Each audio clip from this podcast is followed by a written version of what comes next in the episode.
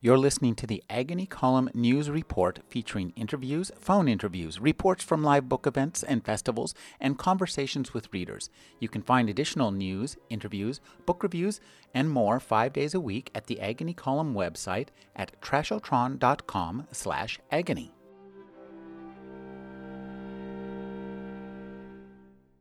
Edward Gauvin is a writer and translator. His volume of Georges Olivier Chateaureynaud's selected stories, A Life on Paper, from the Small Beer Press, won the Science Fiction and Fantasy Translation Award and was shortlisted for the Best Translated Book Award. His new volume of translation is The Conductor and Other Tales by Jean Ferry. Thank you for joining me, Edward. Oh, no, thank you for having me. This is wonderful. What you do divides into two really interesting and distinct categories that have to work together.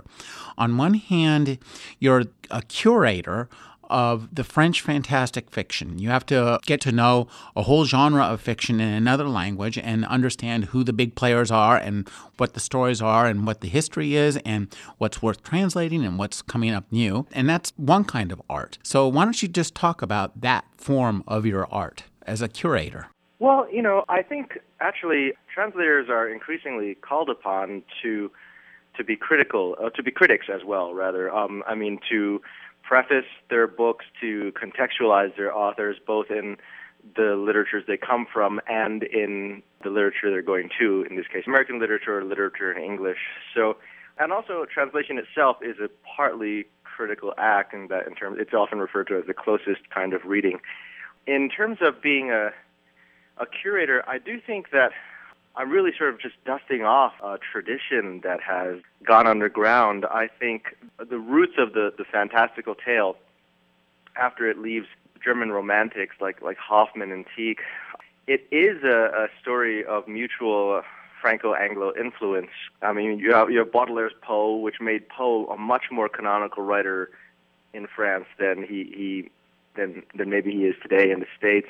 And then the decadence, the English and um, French decadence, openly acknowledge their influence on each other. In the 20th century, the fantastical vein kind of goes underground.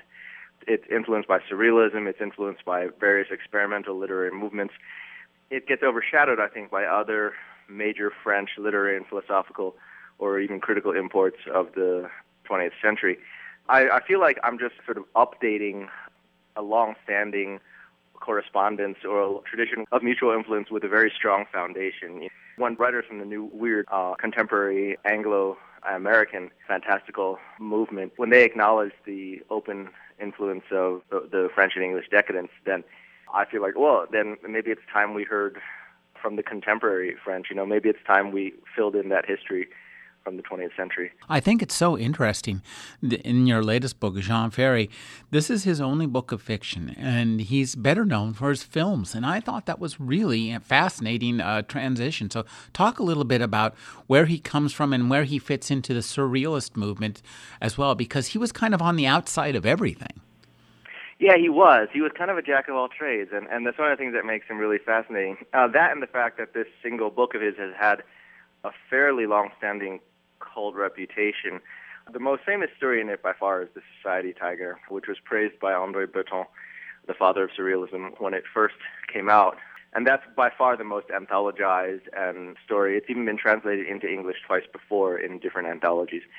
Ferry's own book has been reprinted three times in France by various publishers over the years because it just it had a staying power to it. I think surrealism was the first movement that Ferry got into, partly because he was enamored of film and Dali and Buñuel were doing their experiments in it. But then he quickly became a major player in the pataphysical college. Tell me a little bit about what pataphysical means because I actually belong to a radio station that calls itself pataphysical broadcasting. Yeah, it's a term made up by Alfred Jarry, who is probably most famous for his play Ubu Roi or King Ubu, which lends its name to I think one of the major collections online of avant-garde archival material, UbuWeb.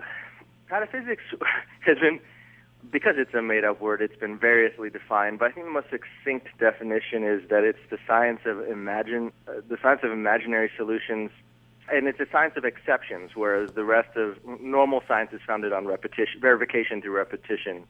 But everything in pataphysics is about, is about the one-off and the unique circumstance which actually makes it closer to literature and life. When you talked about the science of exceptions, that's exactly what Charles Fort was all about was the things that science would not accept. He recorded in his book, The Book of the Damned. Yeah, pataphysics is very linguistically inventive. Well, I mean, it spread to other arts as well. It really is about sort of making up rigorous nonsense. And it was a major avant garde movement of the uh, early 20th century that it in turn gave birth to Oulipo, which has, I think, overshadowed it in, in terms of stature as a as a, liter- a purely literary school. But it was very influential both on the surrealists and the absurdists. So tell us a little bit about Ferry because his life was very interesting. For all his interest in pataphysics, in surrealism, and his writing for weird films, these the tales in this book. He lived a kind of a, from what I read in your introduction, he was kind of a practical guy. He was just trying to make a living. Yeah, it's funny that uh, one of Ferry's um, abiding themes is fatigue and exhaustion, and I do think that may have come in part from how hard he was working all his life. He was a really extremely prolific screenwriter, and without projecting, I can say he probably rued not quite having enough time to work on his own things. But he had some adventures early on in his life. He was in the merchant marine. He traveled to exotic ports of call. But afterwards, he was fairly firmly rooted in Paris. I think now that the history of film is more established and people are more interested in digging up forgotten writers or cinematographers or people who were, you know, less visible than the directors. Truffaut gives him a mention in one of his early screeds against the sort of staidness of French filmmaking and, and names him as one of sort of the expert screenwriters. And uh, Ferry actually wrote a, the screenplay for a, a, movie I know I've seen, Daughters of Darkness. Yes. yeah. An old cheesy uh, vampire movie. Yeah, Ferry was always interested in the fantastic, and for the same director, he adapted the Belgian writer Jean Ray's classic uh, Malpertuis. It's sort of a gothic set in a haunted castle. And also, he worked in terms of fantastical uh, filmmakers. He also wrote for Georges Franju, who's you know renowned for uh, Eyes Without a Face. You know, it's so interesting uh, the kind of cross fertilization that you've achieved with this book in terms of bringing in the film, his literary work, his, his other life work. And, and this book itself has an interesting history, originally released in a limited edition of 100 copies. Yeah, yeah. I've never actually laid hands or even eyes on, on that version, but yeah, that that that was uh, the first edition to appear, and it was through a publisher that was actually called the Cineaste Bibliophiles. so, um, and that that again crosses over between two worlds. But Jean Paulhan, a very very influential editor at Gallimard, was the man who championed uh, lots of great fantastical writers. I mean, Paulhan is kind of uh, is a fascinating figure. He he really did know everyone, and his mistress was the one who originally wrote the story of O, and he was a resistance hero. At any rate, he, he's famous for championing major literary figures of the French 20th century. But the more I read into it, the more I find that he was, you know, a, lifelong supporter of the fantastic as well. And he, he was the one who ushered Ferry into a wider print run at Gallimard in his uh, in a in an imprint that he supervised. With the conductor, you've taken another step in your other form of art, uh, not as a curator, but as a translator. And that demands that you combine, I think, in a sense, skills that are akin to math and akin to poetry. And I think that's an interesting combination. you know, the Ferry book was only, what, 23,000 words, I think, uh, in the end, uh, maybe 27,000 in French. And wow, was it hard? I mean, like, I put that book through. Uh, several rounds of revisions where it feels like I, I really uh, changed quite a bit. I, and I'm really grateful to various magazines uh, like Weird Fiction Review, Subtropics, Cafe Irreal to for for publishing uh, bits of Ferry along the way, and, sort of the smuggling them into the public, the reader's eye before the book. I do think, you know, every every translation poses its own unique difficulties, and sometimes, sometimes short story collections are even harder because the writer varies his voice from story to story. It's also very fulfilling. Uh, I, I like to think of it as the ideal form of plagiarism. That's an interesting way of putting it. But and you know, it strikes me too that it must be one thing to translate something that's fairly strictly realistic, and, and that's challenging enough. But when you're translating the fantastic, often I would assume, and I think you do this very well, you have to kind of read between whatever the original words were and create new words or new uh, parallels in the uh, corresponding language to capture the feel of the fantastic, which is uh, by definition ineffable. Well, it's true. It's true that neologisms uh, are a definite feature of, of all speculative spec-fic translation. I definitely came up or improved on my early versions of some of those. And Ferry can occasionally be a very silly writer too, which is both a challenge but also very liberating for, for translators. I did a children's graphic novel once called Billy Fogg that was full of made up nursery rhymes and pages from an imagined bestiary with, you know, puns on the Latin names of fake insects and things. And uh, I do think the fantastic offers a very fertile ground for invention, not only for the writer but the translator. And I love the way this book was put together. I thought Wakefield Press did a, a wonderful job. Tell us a little bit about the illust Claude uh, Ballaré. Uh, it, was he a contemporary of Ferry's, or is he uh, current day? No, um, actually, well, well, uh, the Ferry book in its current form, which is the one I translated, which is the original publication from the 50s, augmented by four stories unearthed from archives of various magazines that Ferry contributed to. That book was pub, uh, was brought out in 2011 by a small press called Editions Finitude in I think based in Bordeaux uh, or near Bordeaux in France, and they were the ones who contracted Ballaré. Uh, he's a contemporary uh, to put together these collages uh, vaguely reminiscent of Max Ernst, uh, uh, uh, and um, uh, Wakefield just decided to carry over those uh, illustrations because they're pretty wonderful. And Wakefield is in really an amazing press. It's been terrific to work with them. Marc Lowenthal is one man band. I really don't know how he he does it, and they've put together a list that is the finest Euro obscurity list I've ever seen. It's it's just it's very dedicated. You know, he has a very very specific editorial mission to bring out these really fascinating, either neglected works by famous authors or neglected works by neglected authors, and he curates it really well. You know, one of the things that you were talking about earlier was that Ferry can be kind of play, playful, and I really agree. I, I, I love the sense his sensibility in this because he brings a, a lot of strangeness and, and uh, takes a lot of uh, wonderful twists of logic and, and, and, leaps of faith from one kind of uh, per, uh, set of perceptions to another. And I'm looking now at a story called Robinson, which must have been based a little bit, at least, on his time in the Merchant Marines as well as uh, Robinson Crusoe. I'd like you to just talk about figuring out his sensibility and the way it changes from story to story because sometimes he's a little more on the uh, razor like Kafka esque side, and other times it's a little more fun. Well, I mean, he does. Yeah, you're right. I mean, there's real. There's all sorts of stories in here, both in terms of style and content, and that was one of the things that most delighted me when I first read the book. Right? I mean, you, he's the Kafka, the shadow of Kafka falls over all European fantastical stories uh, in the 20th century. But I mean, Ferry pays clear homage to it in the story uh, Kafka or the Secret Society.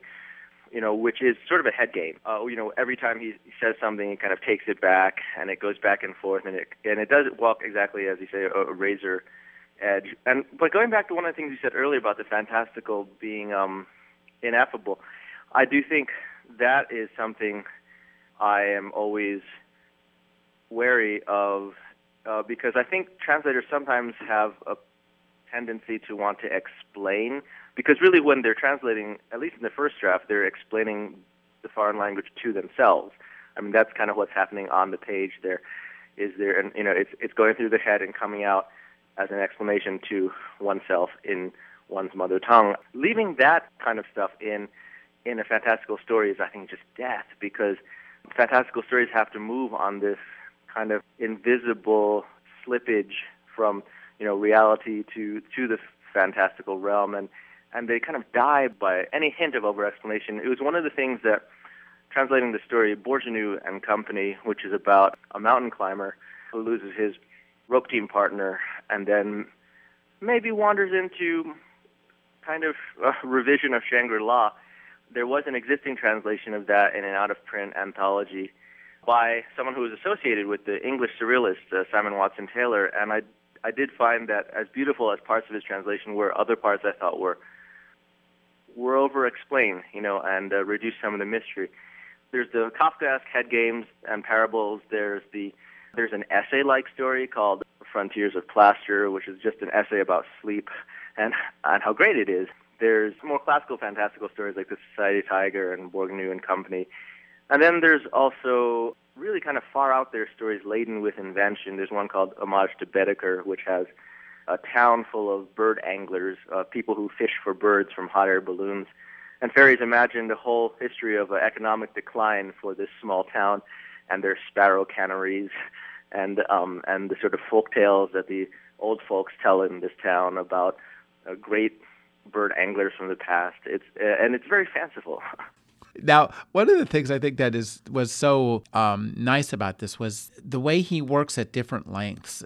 You'll find some stories that are prose poems, some stories that are stories, some stories that seem like little snippets. So I'd like you to just talk about preserving his sense of story in any given story because it seems to be greatly vary from story to story.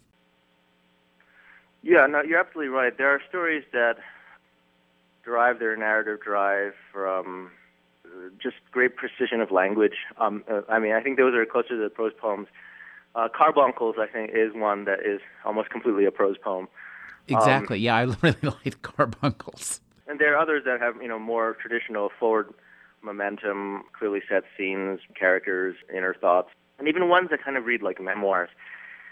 I mean, I think one interesting story to pair with the Society Tiger is memories of childhood. And the Society of the Tiger is about a music hall act that really scares the narrator because it involves a hypnotized tiger and a very pretty woman. And then in Memories of Childhood, the narrator is talking about how his you know mother uh, used to perform a very scary high dive act in, in music halls that you know if you missed the pool she could wind up in a pile of mangled flesh. It's very graphic actually for for Ferry. And then at the end, he completely disavows everything. You're left questioning. You really don't know. You don't have your bearings anymore because he's built up something in a very memoirish style, whose seductiveness is based on its assumed veracity, and he pulls that rug out from under you. That was part of the the sort of fine tuning to fall in with whatever narrative engine he was using was was part of uh, definitely part of the revision process.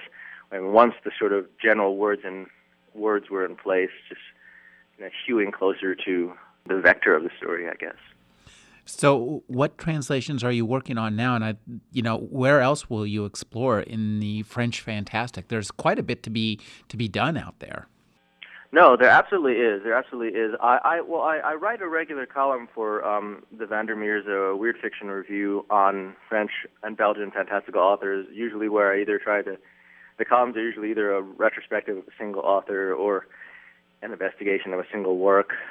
A lot of those are authors that I've worked on already and have published, uh, often in literary magazines.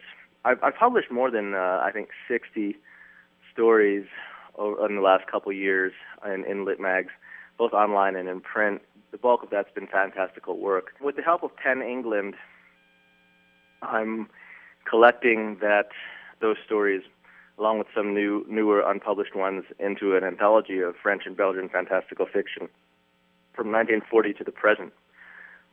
Is that coming out from Tartarus Press? Is that the? Um, yes, I believe so. It doesn't have a release date yet because we're still. I'm still working on the rights for a, a lot of the pieces. It should be about right now. It's hovering around 23 stories, two or three per decade. I really want to give these stories, which are scattered in lit mags, a sort of a more permanent form and and making a, a credible argument for you know the continuity of this tradition in the French language. Well, this is all very fascinating, and I can't wait to see the collection. And we'll keep a lookout for your stories in the literary magazines and your work in the Vandermeer's Weird Fiction Review. I've been speaking with Edward Gauvin. He's a translator and uh, curator of the French Fantastic. His latest book is The Conductor and Other Tales. It's a translation of Jean Ferry. Thank you for joining me, Edward. No, thank you so much for having me. It's been a, it's been a real, real pleasure.